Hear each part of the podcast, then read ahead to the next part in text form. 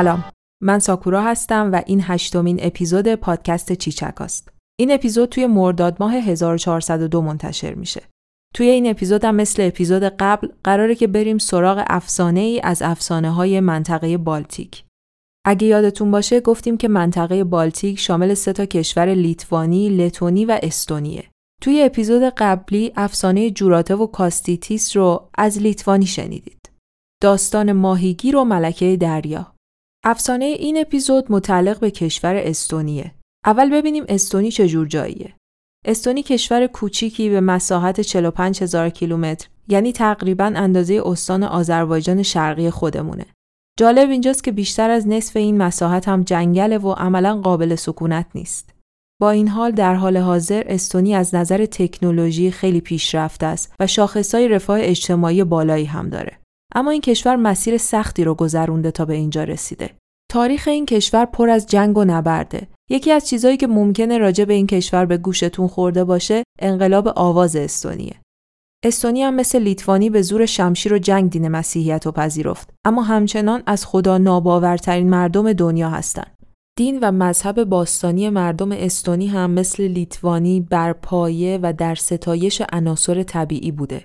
البته که از اساتیر دوران پیش از مسیحیت استونی چیزی به اون شکل ضبط و مکتوب نشده و در قالب ترانه و داستانهای آمیانه بیشتر به صورت سینه به سینه نقل می شده. تازه در حدود قرن 19 هم بود که اساتیر استونی بالاخره به صورت سیستماتیک و منظم گردآوری شد. شعرها و ترانه با مضمون منشأ جهان، خدایان و داستانهای افسانه‌ای و اسطوره‌ای حتی همین حدود قرن 19 هم بود که حماسه ملی استونی یعنی کالوی پویگ نوشته شد. به خاطر همین مکتوب نبودنها تشخیص اینکه هر افسانه مال کدوم دوره است یکم کار مشکلیه. از جمله همین افسانه ای که امروز قراره واسهتون تعریف کنم. داستان پرپیچ و خم و پرماجرای این افسانه از حمله یه اجدهای مخوف به یه سرزمین و مردمش شروع میشه. پس قبل از اینکه بریم سراغ اپیزود به نظرم بد نیست که یکم راجع به اجدها صحبت کنیم. توی موجودات ای آیکانیکتر از اجدها نداریم. همه میشناسنش از پیر و بچه و جوون و کسی که علاقمنده به افسانه ها و کسی که اصلا توی زندگیش سراغ افسانه ها هم نرفته. توی همه جور افسانه و اسطوره ای میشه رد اجدها رو پیدا کرد. اما وقتی اسم اجدها میاد ما یه سری ویژگی های مشخصی توی ذهنمون میاد. یه موجود قولپیکر بالدار ترسناکی که گاهی از دهنش آتیش هم پرتاب می‌کنه. اما احتمالا اینو هم می‌دونیم که توی هر فرهنگ و منطقه ای اجدها با ویژگی های به خصوصی تعریف میشه. توی اساتیر ایران اجدها برگرفته از اصطلاح اجیدهاک به معنای مار سهمگین و مهیبه. اجدها نماد شر و همدست اهریمنه و توی خشکی دریاها و آسمونها سکونت داره. توی متون دینی زرتشتی اجدها رو آورنده خشکسالی می‌دونن. توی متون حماسی اما اجدها به دست پهلوان اجدهاکش به هلاکت می‌رسه. پهلوانانی مثل سام، رستم و اسفندیار. نام زحاک هم تغییر شکل پیدا کرده اجیدهاکه و رستم که نسب مادریش به زحاک می‌رسیده هم درفش اجدها پیکر داشته. پرچم اجدها نشان در واقع. اجدها در اساطیر کهن ایران و یونان با هم اشتراکاتی دارن. مثلا اینکه هر دو به شکل مارهای عظیم و جسه و گاهی چند سر تصویر می شدن و گاهی هم مسئول مراقبت از گنجی زیرزمینی بودند.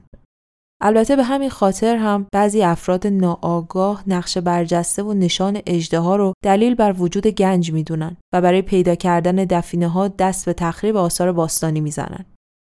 توی اساطیر یونان مدعا و دمیتر عرابه هایی داشتن که دو مار پرنده اونها رو در سرتاسر سر آسمان جابجا می‌کردن. قبل از قرون وسطا اجدها مفهوم گسترده ای بود که موجودات متفاوتی را شامل می شد.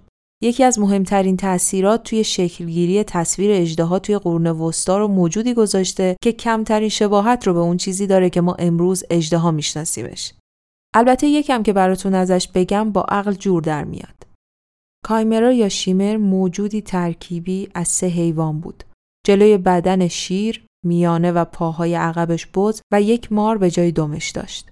اون قسمتی از شیمر که شبیه به اجدهایی که ما امروز می‌شناسیم سر بزمانند و نفسهای آتشینشه.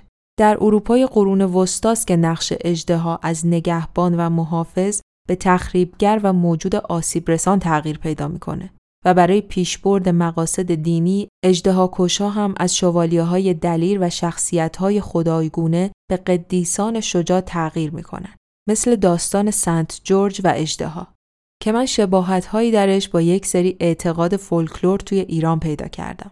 در واقع این افسانه ها که توی اون یک قدیس اجدهایی رو می‌کشه به طرزی نماد تقابل مسیحیت و پیگنیسم هم بودن و اینکه در نهایت مسیحیت بر عقاید پیگن پیروز میشه. همونطور که گفتم علاوه بر نقش اجدها شکل ظاهری اون هم در قرون وسطا تغییر می‌کنه و از مارهای عظیم و جسه به شکل دایناسورهای قولپیکر پرنده با نفسهای آتشین در میان.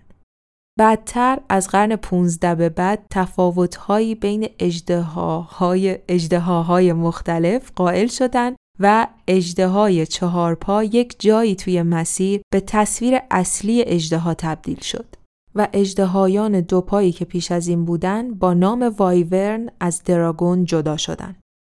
تا اینجا از نقش های حفاظتگر و نگهبان و همچنین اهریمنی و تخریبگر اجدها گفتیم.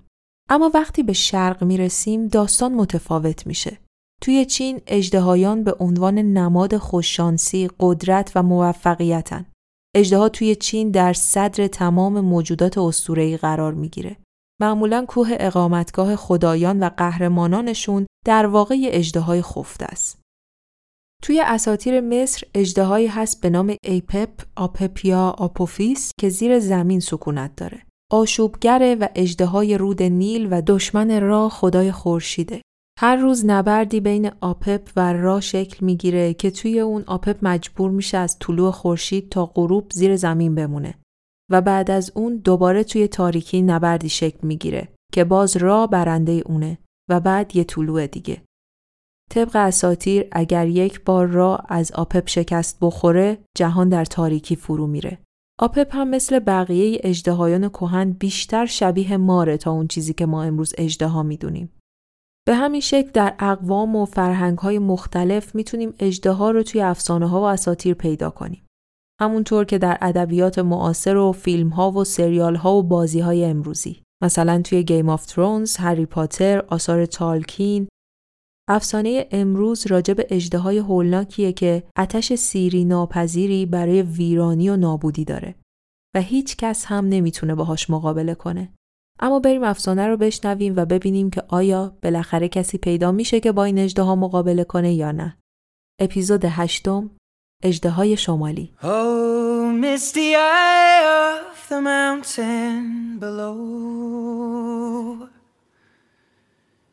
Keep careful watch of my brother's souls And should the sky be filled with fire and smoke.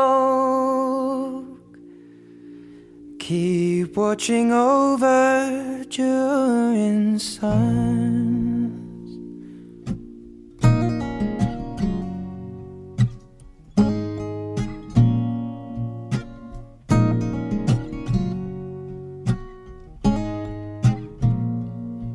This is to end in fire, then we shall all burn together.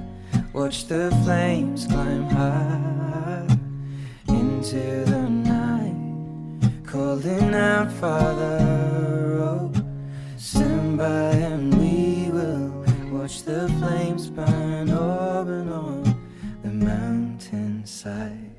High.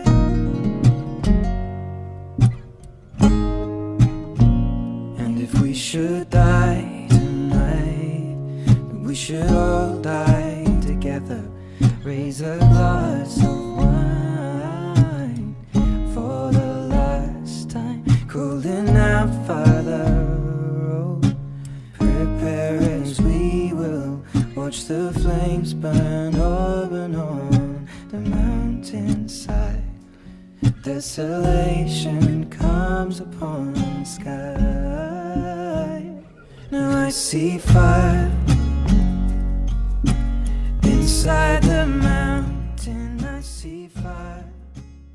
در زمانهای بسیار دور های وحشتناکی به سرزمین های شمالی هجوم برد. خونه ها رو خراب می‌کرد و شهرها رو آتیش می‌زد و هر موجود زنده ای که می‌دید رو میبلید. این هیولا به قدری وحشی و ویرانگر بود که مردم فکر کردند اگه کسی جلوشو نگیره موجود زنده ای روی زمین باقی نمیمونه. بدن این اجدها مثل بدن یک گاو نر و مثل قورباغه دو پای کوچیک جلو و دو پای بلند پشتش داشت. دمش نزدیک به 20 متر بود. مثل قورباغه این طرف و اون طرف می پرید و با هر بار پریدن منطقه بزرگی رو زیر پاش با خاک یکسان می کرد. وارد هر شهر و روستایی که می‌شد چندین سال اونجا میموند و تا وقتی که اونجا با خاک یکسان نمی‌شد و هیچ موجود زنده ای توش باقی نمیموند به شهر یا روستای بعدی نمی‌رفت. هیچ چیز نمی‌تونست شکارش کنه چون که تمام بدنش با فلسهایی پوشیده شده بود که سختتر از سنگ یا فلز بودن. دو چشم بزرگی که داشت توی شب و حتی توی روشنایی روز مثل درخشان ترین لامپ ها می درخشیدن و هر کس بخت بدی داشت که به اون چشما نگاه کنه یه جوری می‌شد که انگار جادو شده بود و مجبور بود به میل خودش وارد آرواره های حیولا بشه. به این ترتیب اجدها می‌تونست از انسانها و جانوران بی هیچ دردسری تغذیه کنه بدون اینکه حتی لازم باشه از جایی که توی اون خوابیده کوچکترین حرکتی بکنه. همه پادشاهان همسایه برای کسی که بتونه این حیولا رو با زور یا با تلسم از بین ببره جایزه های فراوونی تعیین کرده بودن. و البته خیلی ها هم شانس خودشون رو امتحان کردن اما همه به طرز وحشتناکی شکست خورده بودن. حتی یه بار جنگل بزرگی که اجدها توی اون خوابیده بود رو به آتیش کشیدن اما جنگل سوخت و کوچکترین آسیبی به هیولا وارد نشد. یک روز پادشاه خردمندان و پادشاهان قلمروهای همسایه را توی قصرش جمع کرد تا برای مقابله با اجدها تصمیم گیری کنند. همه کاملا درمونده و خسته بودند و هیچ راهی به ذهنشون نمی رسید. یه نفر پرسید آیا ارتش قدرتمند ما نمی‌تونه اجدها رو از پا در بیاره؟ حتی اگه همه متحد بشیم؟ مردی از بین جنگاوران پاسخ داد که اجدها فلسهای فولادین داره و هیچ چیز نمی‌تونه بهش آسیبی بزنه. آتیشی که از دهنش بیرون میاد تا صدها متر پرتاب میشه و همه می‌دونن که اگه توی چشماش نگاه کنی چه اتفاقی میافته. ما همین الانش هم مردان دلیر زیادی رو توی این راه از دست دادیم. نمی‌تونیم بیشتر از این دست به تلاش های بیفایده بزنیم. باید راه دیگه هم وجود داشته باشه. پیر دانایی که تا الان ساکت نشسته بود گفت بله ممکنه راه دیگه هم باشه. قدرت اصلی این اجدها توی الماس بزرگ وسط تاجشه. یعنی اگه این الماس بشکنه یا از بین بره نه تنها اجدها خیلی کوچیکتر از اینی که هست میشه بلکه تمام قدرتهاش هم نابود میشه. پادشاه پرسید خب این الماس چطور میشکنه؟ اصلا این کار از چه کسی و چجوری ساخته است؟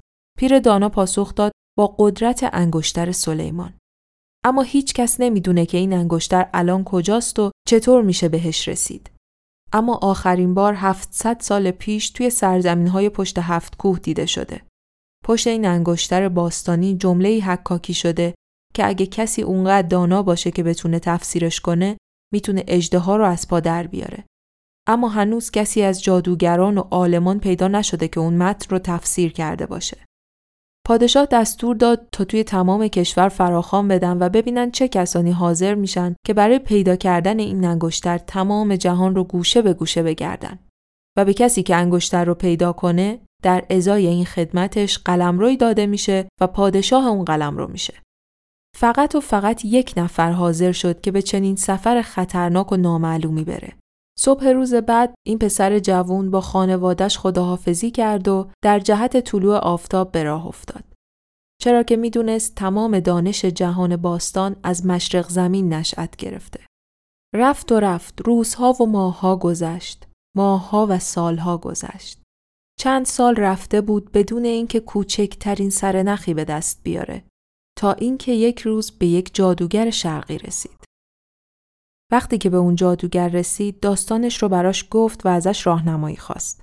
جادوگر پاسخ داد انسان میرا خرد اندکی داره و نمی‌تونه به تو کمکی بکنه. اما پرندگان آسمون راهنمای بهتری برای تو خواهند بود. البته اگه زبانشون رو یاد بگیری.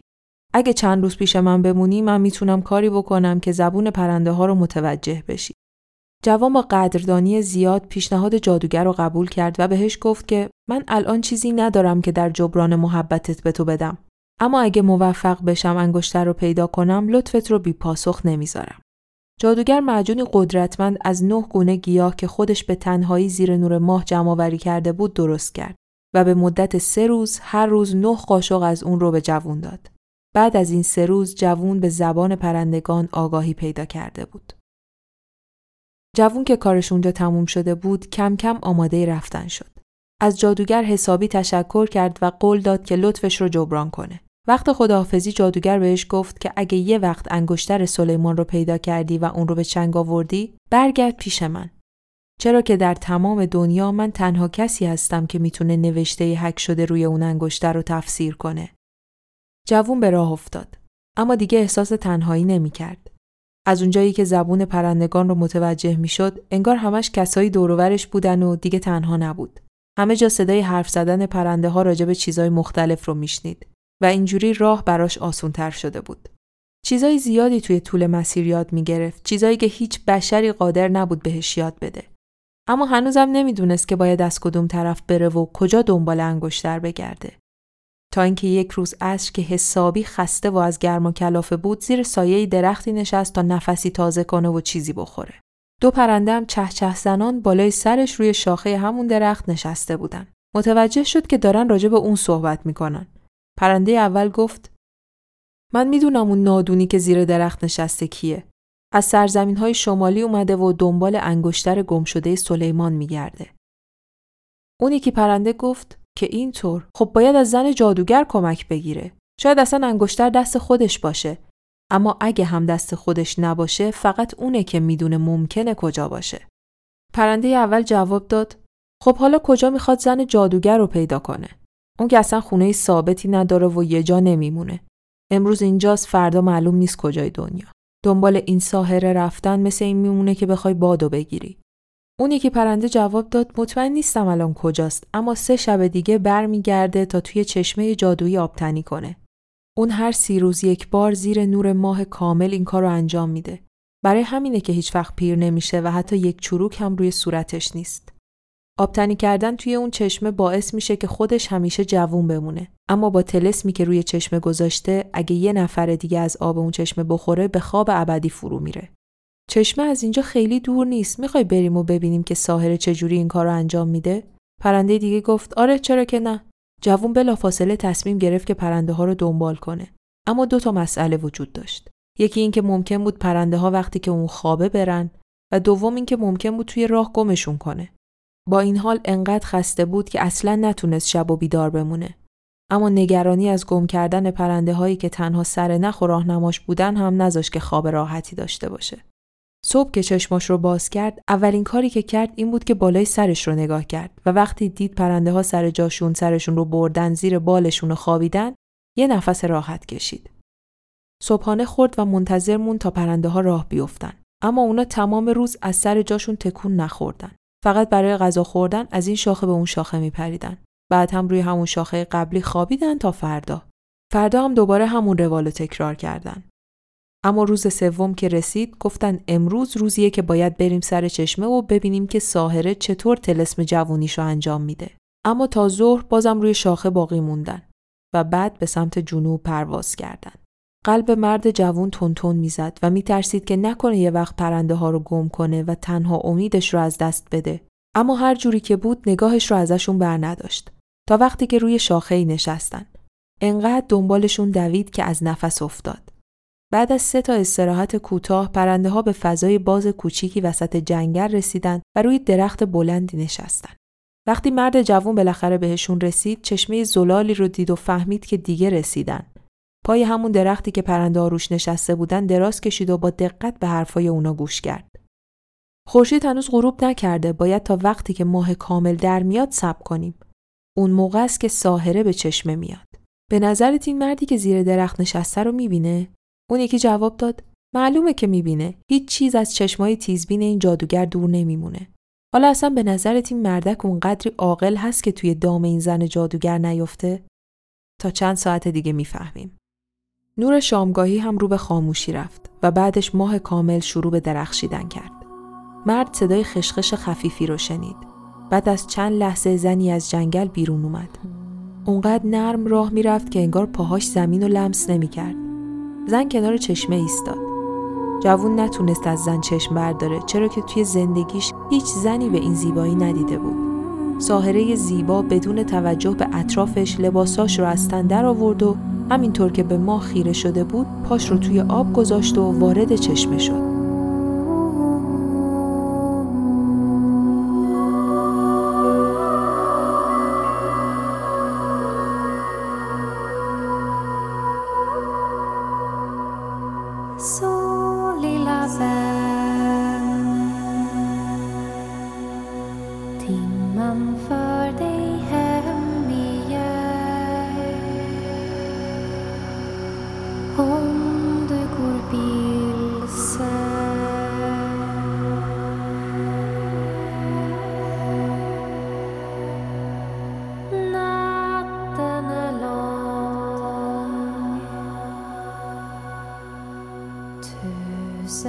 نه بار کامل زیر آب رفت و بالا اومد. بعد از چشمه بیرون اومد. دوباره نگاهش رو به ماه دوخت و نه بار دور چشمه چرخید در حالی که زیر لب ورد می‌خوند. ای ماه کامل بیسایه زیبایی من محو نشود هرگز ای ماه بینقص و پیرایه رنگ از رخ من نرود هرگز اگر تو که ماهی هر شب می‌روی به زوال و می‌شوی لاغر بگذار که باشد پیری من محال و شود رویم درخشانتر بعد خودش رو خوش کرد و لباسش رو پوشید. کم کم داشت آماده رفتن می‌شد که چشمش به مرد جوونی افتاد که زیر درخت نشسته. وقتی جوون دید که ساهره داره به سمتش میاد بلند شد و ایستاد. ساهره در حالی که به مرد جوون نزدیک می‌شد گفت تو باید به خاطر اینکه اینجا نشستی و من و کارام رو مخفیانه تماشا کردی مجازات سنگینی بشی. اما این بار میبخشمت چون که غریبه و از چیزی خبر نداشتی. اما باید به هم بگی که واقعا کی هستی و چطور به اینجا اومدی. قبل از تو هیچ انسانی به اینجا پا نذاشته بود. جوان با فروتنی جواب داد لطفا من رو ببخشید اگه شما رو ناراحت کردم. واقعا قصد همچین کاری رو نداشتم. من بعد از مدتها سرگردونی توی جنگل به اینجا رسیدم و می‌خواستم زیر این درخت کنار چشمه استراحتی بکنم. بعد دیدم که شما اومدید و وارد آب شدید. نمی‌دونستم باید چیکار کنم. گفتم شاید بهتر باشه توی سکوت سر جام بمونم و مزاحم شما نشم. ساهره با مهربونی پاسخ داد بیا و شب و توی خونه من بسر کن. بهتر سرت رو روی بالش بذاری تا روی گل مرتوب. جوون این پا و اون پایی کرد. نمی‌تونست تصمیم بگیره. پرنده از بالای درخت گفت هر جا می‌خواد می‌تونه باهاش بره اما نباید قطره ای از خونش رو تحت هیچ شرایطی بهش بده. اگه این کار رو بکنه روحش رو به اون ساهره فروخته. جوون بعد از شنیدن این حرفا دعوت ساهره رو قبول کرد و همراهش رفت. رفتن تا به یه باغ خیلی زیبا رسیدن که توی اون خونه باشکوهی قرار داشت.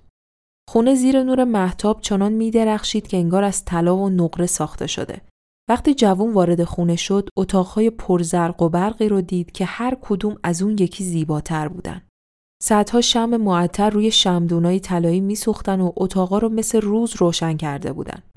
در نهایت به اتاقی رسیدن که توی اون میزی با ظروف قیمتی چیده شده بود. در دو طرف میز دو تا صندلی قرار داشت که یکی از اونا نقره و یکی دیگهشون طلا بود. ساهره روی صندلی طلا نشست و به جوون تعارف کرد که روی صندلی نقره بشینه. دوشیزگانی که لباس سفید پوشیده بودن از اونا پذیرایی می‌کردن. انقدر حرکاتشون نرم و لطیف بود که در حین رفت و آمد حتی صدای پاهاشون هم شنیده نمی‌شد. در طول صرف غذا کسی حتی یک کلمه هم صحبت نکرد. بعد از غذا جوون و دختر جادوگر مشغول صحبت شدن. تا اینکه زنی با لباس قرمز وارد شد و بهشون یادآوری کرد که وقت خوابه. پس مرد جوون رو به اتاق دیگه ای راهنمایی کرد. توی اون اتاق یه تخت ابریشمی با بالشای نرم و راحت قرار داشت. جایی که می‌تونست بالاخره یه شب خواب راحت و لذت بخش داشته باشه. صبح روز بعد ساهره از مرد جوون پرسید آیا دلش می‌خواد برای همیشه توی اون خونه زیبا با هم زندگی کنن؟ جوون مردد موند و جوابی نداد. ساهره ادامه داد تو که می‌دونی من همیشه همینقدر جوون و زیبا باقی میمونم. قوی و مستقلم تحت فرمان هیچ کس نیستم و هر کاری که خودم دوست داشته باشم انجام میدم. برای همین هم هست که هیچ وقت تا قبل از این به فکر ازدواج نیفتاده بودم. اما از همون لحظه اولی که چشمم به تو افتاد به دلم نشستی. و اگه موافق باشی می‌تونیم با هم ازدواج کنیم و بقیه عمر تو مثل یه شاهزاده بگذرونی. چون همون جوری که می‌بینی من علاوه بر زیبایی ثروت خیلی زیادی هم دارم. مرد جوون با شنیدن حرفای زن زیبایی که روبروش ایستاده بود وسوسه شد. اما یادش اومد که پرنده ها بهش می‌گفتن جادوگر و با ترس و هشدار ازش حرف می‌زدن. پس با احتیاط جواب داد بانوی عزیز لطفا از من دلخور و خشمگین نشو من نمی‌تونم سریع درباره این موضوع خطیر تصمیم بگیرم. لطفا به من چند روز زمان بده تا همه جوانب رو بسنجم و به نتیجه درستی برسم. ساهره جواب داد چرا که نه؟ حتی اگه دوست داری چند هفته فکر کن و از قلبت راهنمایی بگیر.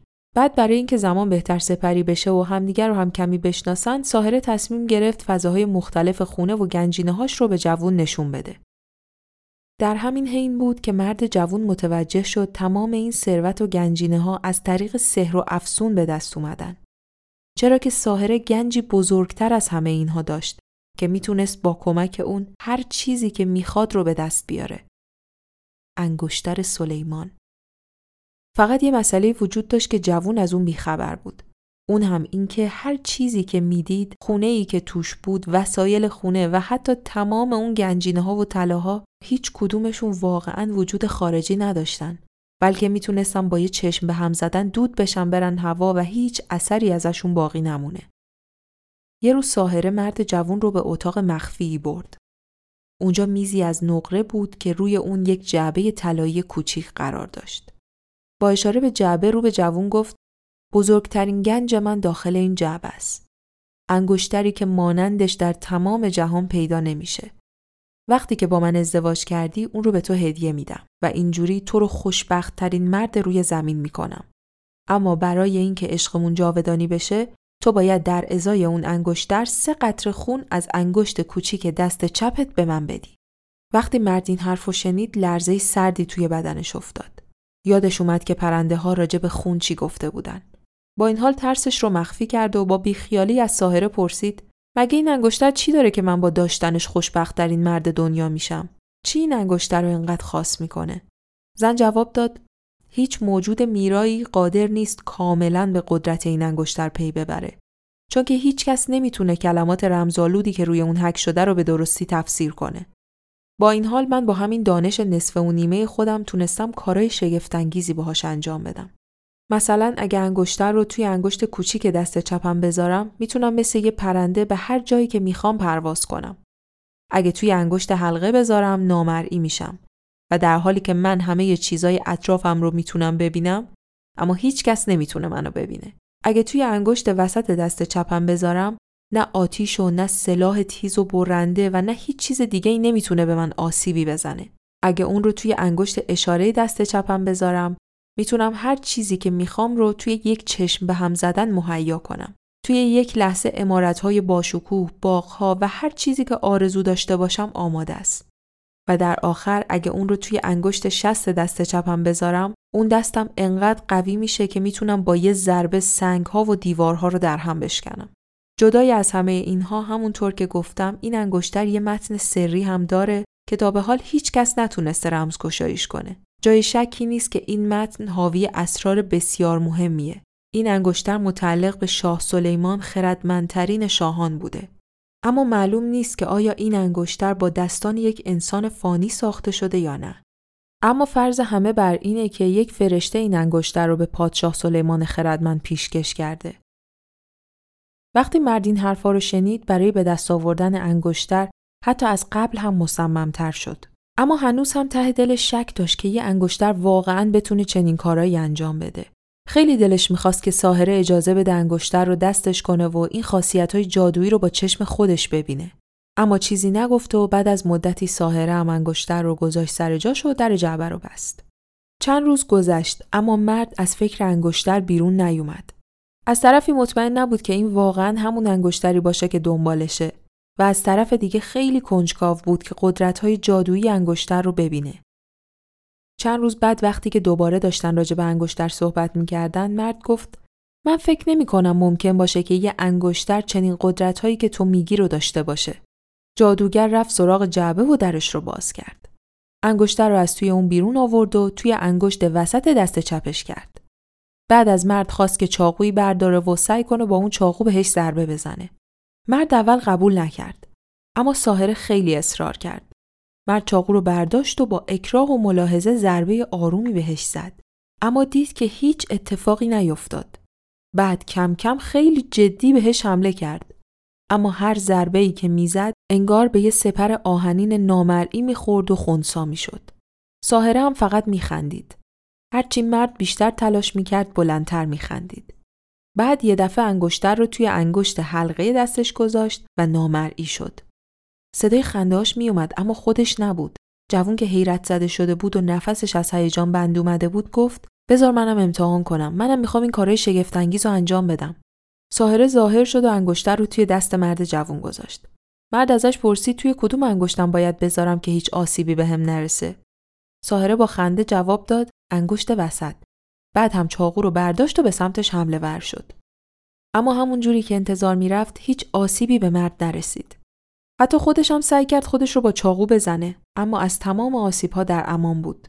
بعد پرسید با کدوم یکی قدرتم اونقدر میشه که سنگو خورد کنم؟ جادوگر گفت با انگشتش است. بعد اون رو به سمت حیات راهنمایی کرد تا روی یه تیکه سنگ قدرتش رو امتحان کنه. جوون تنها با یه ضرب سنگ بزرگی رو به صدها تکه تبدیل کرد. با هم به خورد سنگها خندیدن. ساهره گفت حالا اون رو بذار توی انگشت حلقه تا لذت نامرئی شدن رو بچشی. اما این بار جوون از فرصتش استفاده کرد و انگشتر رو توی انگشت کوچیکش گذاشت و توی یک چشم هم زدن به پرواز در اومد.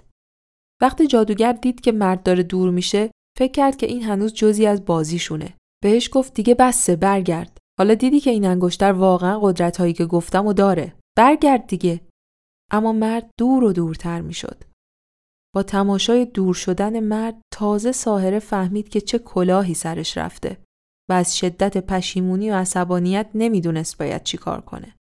مرد پرواز کرد و پرواز کرد تا به خونه پیر دانایی رسید که زبون پرندگان رو بهش یاد داده بود. پیرمرد جادوگر وقتی فهمید که جوون انگشتر رو پیدا کرده خیلی خوشحال شد و در جا کار تفسیر متن حک شده روی انگشتر رو شروع کرد. با این حال هفت هفته طول کشید تا تونست کاملا اون رو رمز کشایی کنه. بعد انگشتر رو به جوون پس داد و راه چیره شدن بر اجده شمالی رو بهش گفت. ببین جوون تو باید یک اسب آهنی داشته باشی که زیر هر پا چرخهای کوچیکی داشته باشه. بعد انگشتر رو توی انگشت شست دست چپت بذاری و با کمک قدرت انگشتر باید نیزه‌ای به طول سه متر رو توی دستت بگیری. وسط نیزه باید به اندازه تنه درخت قطور و نوک پیکان اون باید مثل سوزن تیز باشه. وقتی که اجدها متوجه اسب میشه به سمتش میاد. اون وقت باید سریع از توی اون بیرون بپری و نیزه رو توی دهنش پرتاب کنی. بعد که آسیب دید و خسته شد نزدیکش میری و با مشت قدرتمندت کارش رو یکسره می‌کنی. اما حواست باشه که وقتی در حال نزدیک شدن به اجدهایی انگشتر رو توی انگشت حلقه بذاری تا نتونه با دمش بهت حمله کنه. وقتی کارت تموم شد حواست باشه که انگشتر رو گم نکنی یا کسی اونو با حیله و مکر ازت نگیره. مرد جوون از جادوگر پیر تشکر کرد و گفت بعد از اینکه اجدها رو از پا در بیاره دوباره سراغش میاد و پاداش بزرگی بهش میده. اما پیرمرد جواب داد من به اندازه ای از خردی که این انگشتر به من داد بهره بردم که هیچ پاداش دیگه ای نمی‌خوام. بعد از هم جدا شدن و جوون به سرزمینش برگشت تا مردمش رو از چنگ اجدها نجات بده. وقتی رسید اجدها رفته بود و چند هفته توی خونه مون تا کم کم زمزمه هایی از برگشتن اجدها به گوشش خورد. می‌گفتن که اجدها خیلی دور نیست و احتمالا همین روزاست که دوباره سر برسه. پادشاه اعلام کرد به هر کسی که بتونه کشور را از وجود این اجدهای مخوف پاک کنه نه تنها بخشی از قلمروش رو میبخشه بلکه دخترش رو هم به همسری اون در میاره. جوون فرصت رو مناسب دید و به سراغ پادشاه رفت و بهش گفت که امید زیادی داره که بتونه اجدها رو از پا در بیاره. البته اگه پادشاه تمام چیزهایی که در این راستا نیاز داره رو در اختیارش بذاره. پادشاه با کمال میل قبول کرد و اسب فلزی و نیزه و هر چیز دیگه که لازم بود رو خیلی سریع براش فراهم کردن. بعد از آماده شدن اسب آهنی مشخص شد که انقدر وزنش زیاده که صد مرد قوی هم نمی‌تونن جابجاش کنن. پس چاره ای براش نموند به جز اینکه با استفاده از قدرت‌های جادویی انگشتر اسب رو جابجا کنه. حالا اجدها دیگه خیلی نزدیک شده بود و تا چند ساعت دیگه به دروازه شهر می رسید. اسب آهنی رو مثل یه قایق دنبال خودش تا دروازه شهر کشید. بعد رفت و روی اون سوار شد. یه مرتبه دید که اجدها جلوش ایستاده. آرواره های حیولاییش رو کاملا باز کرده و آماده شکار توم است. اگه فقط چند قدم نزدیکتر بود خودش و اسب آهنیش با همدیگه یه لقمه چپ می شدن. از وحشت لرزید و حس کرد خون توی رگاش یخ زد. سعی کرد شجاعتش رو دوباره به دست بیاره. در همون حال نیزه آهنی رو با تمام قدرت به سمت هیولا پرتاب کرد. نیزه درست توی دهن اجدها فرو رفت و گلوشو پاره کرد. مرد مثل برق از پشت از پایین پرید و دور شد. پشت سرش صدای رعدآسایی توی تمام شهر پیچید. نره های اجدها داشت گوش همه رو کر می کرد. اما ضعیف شدن و جون دادنش سه روز و سه شب طول کشید. توی روز آخر دمش رو جوری به زمین میکوبید که همه فکر می‌کردن الان کل شهر فرو میریزه. دست آخر وقتی دیگه قدرت تکون دادن دمش رو نداشت مرد جوون بهش نزدیک شد و با کمک انگشتر جادویی سنگی که 20 مرد هم نمی‌تونستن بلندش کنن و برداشت و با تمام قدرت توی سر اجدها کوبید و اجدها در جا هلاک شد. Peter killed the dragon and he did it with his bare hands. Peter killed the dragon and he did it with his bare hands. Paul killed the dragon and he Eight miles high, I saw you wearing a royal blue shirt. Eight miles high, I saw you wearing a royal blue shirt. Hiding in a hole in the blue from the world that hurt. Well, Mississippi mighty, oh, and it's eight miles wide. Mississippi mighty, oh, and it's eight miles wide. Standing on the edge, I saw your face from the other side.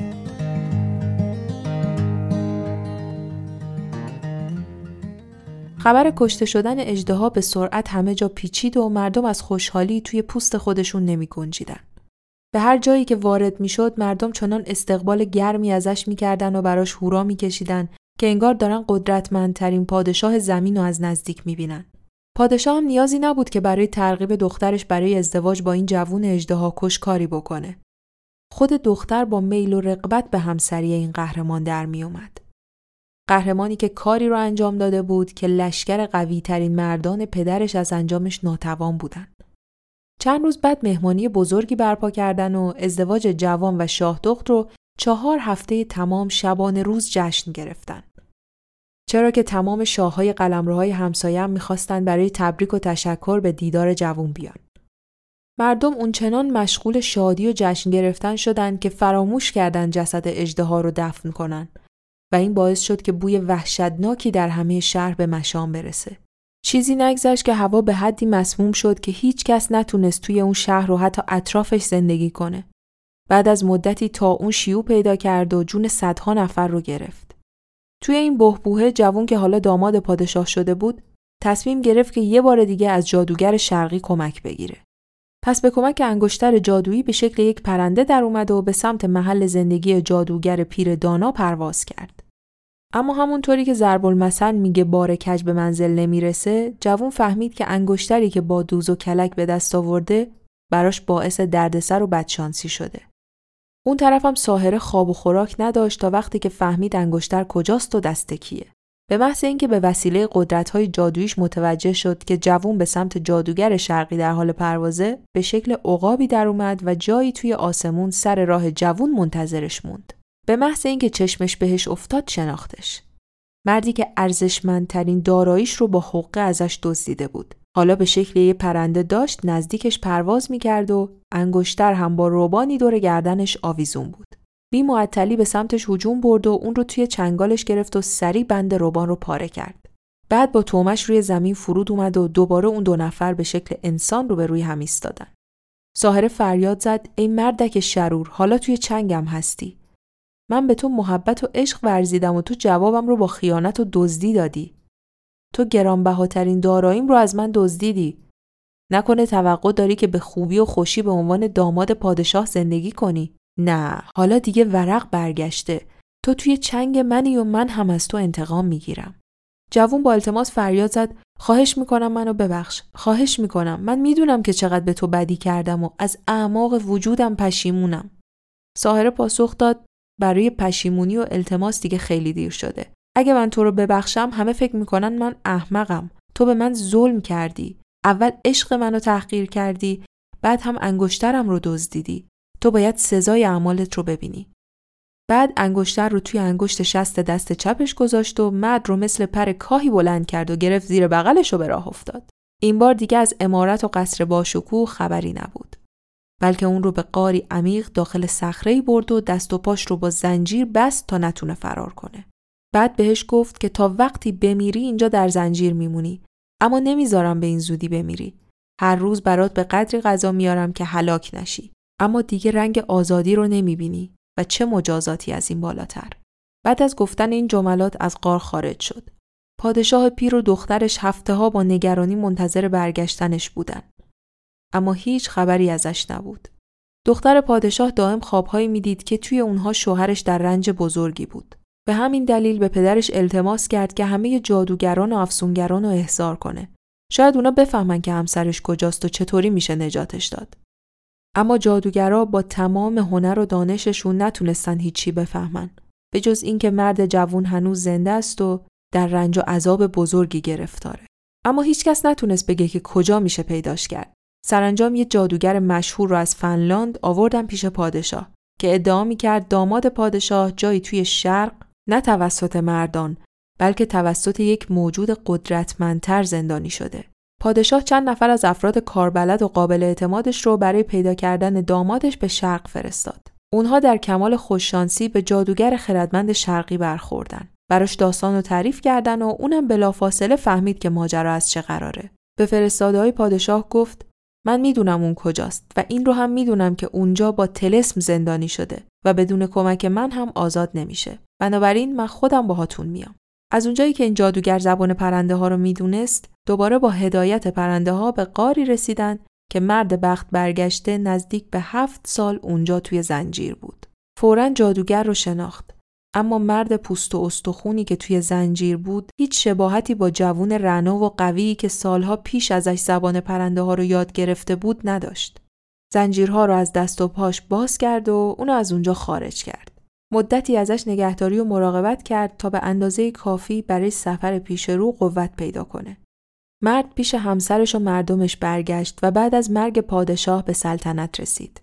اما تا آخر عمر انگشتر جادویی رو فراموش نکرد و هرگز هم نتونست اون رو پس بگیره. از زمان کشته شدن اجده شمالی تا الان دیگه چشم هیچ موجود میرایی به انگشتر جادویی سلیمان نیفتاده.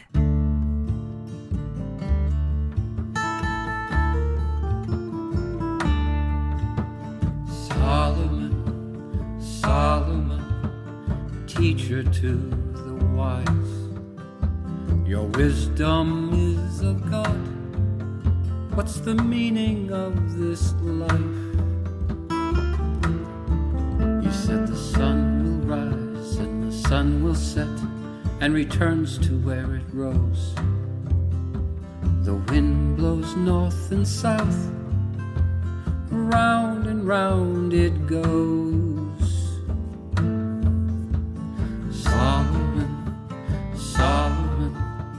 teacher far and Gold we bring to you to listen at your side. When he gazed on all he had, he turned to us and said, When I die, gold stays. Sadly shook his head. dust to dust our bodies go, our spirits back to God. Then comes the final judgment. So follow all his laws. خب افسانه اجده شمالی رو شنیدید از کشور استونی. افسانه ای که توی اون بعد از حمله یه اجدهای مخوف به یه سرزمین و مردمش جوون شجاعی بعد از اینکه می‌فهمه تنها چاره این کار در پیدا کردن انگشتر سلیمانه راهی یه سفر پرماجرا میشه و دست آخرم با استفاده از همون انگشتر جادویی سلیمان اجدها رو شکست میده. یکی از جالبترین قسمت های این افسانه برای من همین انگشتر سلیمان بود. انگشتر سلیمان، مهر سلیمان یا خاتم سلیمان، انگشتری افسانه‌ای منتسب به سلیمان پادشاه اسرائیله. داستان زندگی سلیمان توی منابع متفاوت و دیدگاه ها و ادیان مختلف از جمله اسلام و یهودیت و دیدگاه تاریخی با هم تفاوت های فاحشی دارن. توی اسلام سلیمان نبی فرزند داوود و پیامبر خردمند و مهمیه که خدا بهش توجه ویژه‌ای داره. توی منابع یهود داوود زن یکی از افسران وفادار خودش به نام اوریا رو در حال حمام کردن می‌بینه و دستور میده اون زن رو براش ببرن و باهاش همبستر میشه. بعد توطعه می‌کنه و دستور میده همسر اون زن رو توی میدان جنگ ناقافل بکشن. این زن که در اثر همبستر شدن با داوود باردار شده بوده، بچه اول خودش رو در تقاس گناه مرتکب شده از دست میده. اما سلیمان فرزند دوم داوود با همین زنه. که بعد پادشاه اسرائیل میشه و در نهایت هم به گناه میافته و تاج و تخت و ثروت و خردش رو از دست میده. دیدگاه های دیگه هم هست که سلیمان رو از اساس شخصیتی افسانه‌ای می‌دونن. اما چیزی که توی تمام این دیدگاه ها مشترکه اینه که سلیمان بسیار خردمند و البته دارای قدرت های جادویی بوده. همینه که در رابطه با اون افسانه ها و داستان های بسیاری هست. چند نمونه آشناترش برای ما مثلا داستان سلیمان و ملکه سبا. حضور شخصیت سلیمان توی داستانهای هزار و یک شب. سلیمان و قالیچه پرنده سلیمان و جنهای اسیر شده توی بطری های دربسته و همینطور داستان مدینه نوحاس که اپیزود چهارم چیچکا هم بود. یکی دیگه از چیزهایی که راجع به سلیمان ما میشنویم در مورد انگشتر یا خاتم یا مهر سلیمانه. میگن که در واقع این قدرت های جادویی رو سلیمان مدیون این انگشتر بوده. این انگشتر حکاکی خاصی روی خودش داشت. گاهی میگن این طرح ستاره داوود بوده و گاهی طرحی پیچیده تر. اما به هر حال این انگشتر از قدرت های جادویی برخوردار بود. میگن که این انگشتر که جنسش از آهن و مس بوده توسط خدا حکاکی میشه و میکائیل اون رو به دست سلیمان میرسونه. اولین بار توی قرن اول و توسط تاریخنگار یهودی رومی یوسفوس فلاویوس یا در فارسی یوسف فلاوی بهش اشاره شده. به کتابها و متون سحر یهود و در نهایت به منابع اسلامی عربی راه پیدا می‌کنه. بعدتر این انگشتر جادویی به وسیله نویسنده ها خصوصا در قرون وسطا شهرت زیادی پیدا می‌کنه. سلیمان و انگشترش جایگاه ویژه‌ای توی علوم غریبه و سحر هم دارن. کلید سلیمان اسم جادونامه و کتاب سحر معروفیه که به سلیمان منصوبه. روش های احزار روح و روش های جادوگری و تلسم ها و نفرین ها و جنگیری گفته شده. بر اساس افسانه ها سلیمان این کتاب رو برای پسرش نوشت و دستور داد که بعد از مرگش اون رو مخفی کنه. بعد از سالها وقتی یک گروه از فلاسفه بابل داشتن مقبره سلیمان رو ترمیم می‌کردن این کتاب رو پیدا می‌کنن. اما هیچ کدوم چیزی از اون متوجه نمیشن و تصمیم می‌گیرن از خدا کمک بگیرن. فرشته ای از جانب خدا پدیدار میشه و از اونها قول می‌گیره که کتاب رو از دست نااهلان دور نگه دارن. بعد به اونها خوندن کتاب رو یاد میده. در نهایت اونها هم تلسمی روی کتاب می‌ذارن تا نااهلان نتونن از اون استفاده کنن. میگن که این کتاب در مسجد الاقصا دفن شده و افراد بسیاری چه برای مقاصد خیر و چه شر به دنبال اون بودن و هستن. حتی توی سال 2017 هم یه سری خبر اومد بیرون از اینکه انگشتر گم شده سلیمان توی ترکیه پیدا شده. به هر حال با توجه به اینکه قرون وسطا دوران شکلگیری اجدها به هیئت و سر و شکلی که امروزه ازش سراغ داریم بوده و علاوه بر اون دوران مهمی توی شهرت بیش از پیش انگشتر جادویی سلیمان هم بوده فکر می‌کنم رد این افسانه اجدهای شمالی از کشور استونی رو هم می‌تونیم تا قرون وسطا دنبال کنیم. و در نهایت من فکر می‌کنم که برای ماهایی که انقدر عاشق افسانه ها هستیم چیزی که از واقعی بودن یا افسانه بودن خود سلیمان مهمتره افسانه ها و داستان های جادویی و زیبایی که حول این شخصیت شکل گرفته و چیزی که شنیدید فقط یکی از اونها بود.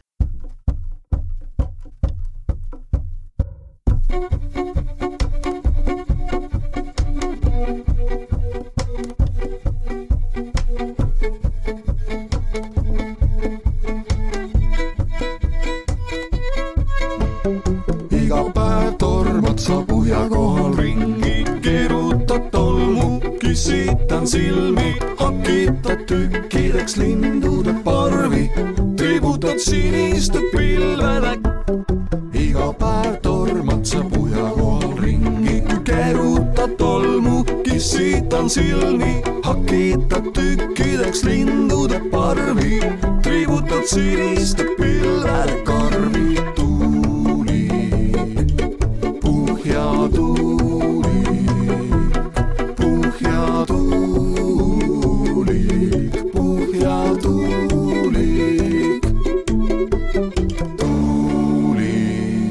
که شنیدید اپیزود هشتم پادکست چیچکا بود که توی مرداد ماه 1402 منتشر میشه. ممنونم که به چیچکا گوش می‌کنید. لطفا چیچکا رو به هر کسی که فکر می‌کنید ممکنه دنیای افسانه ها رو دوست داشته باشه معرفی کنید. منتظر شنیدن نظراتتون و افسانه ها و کشورهای پیشنهادیتون برای اپیزودهای بعد هستم. مراقب خودتون باشید. فعلا خدا نگهدار,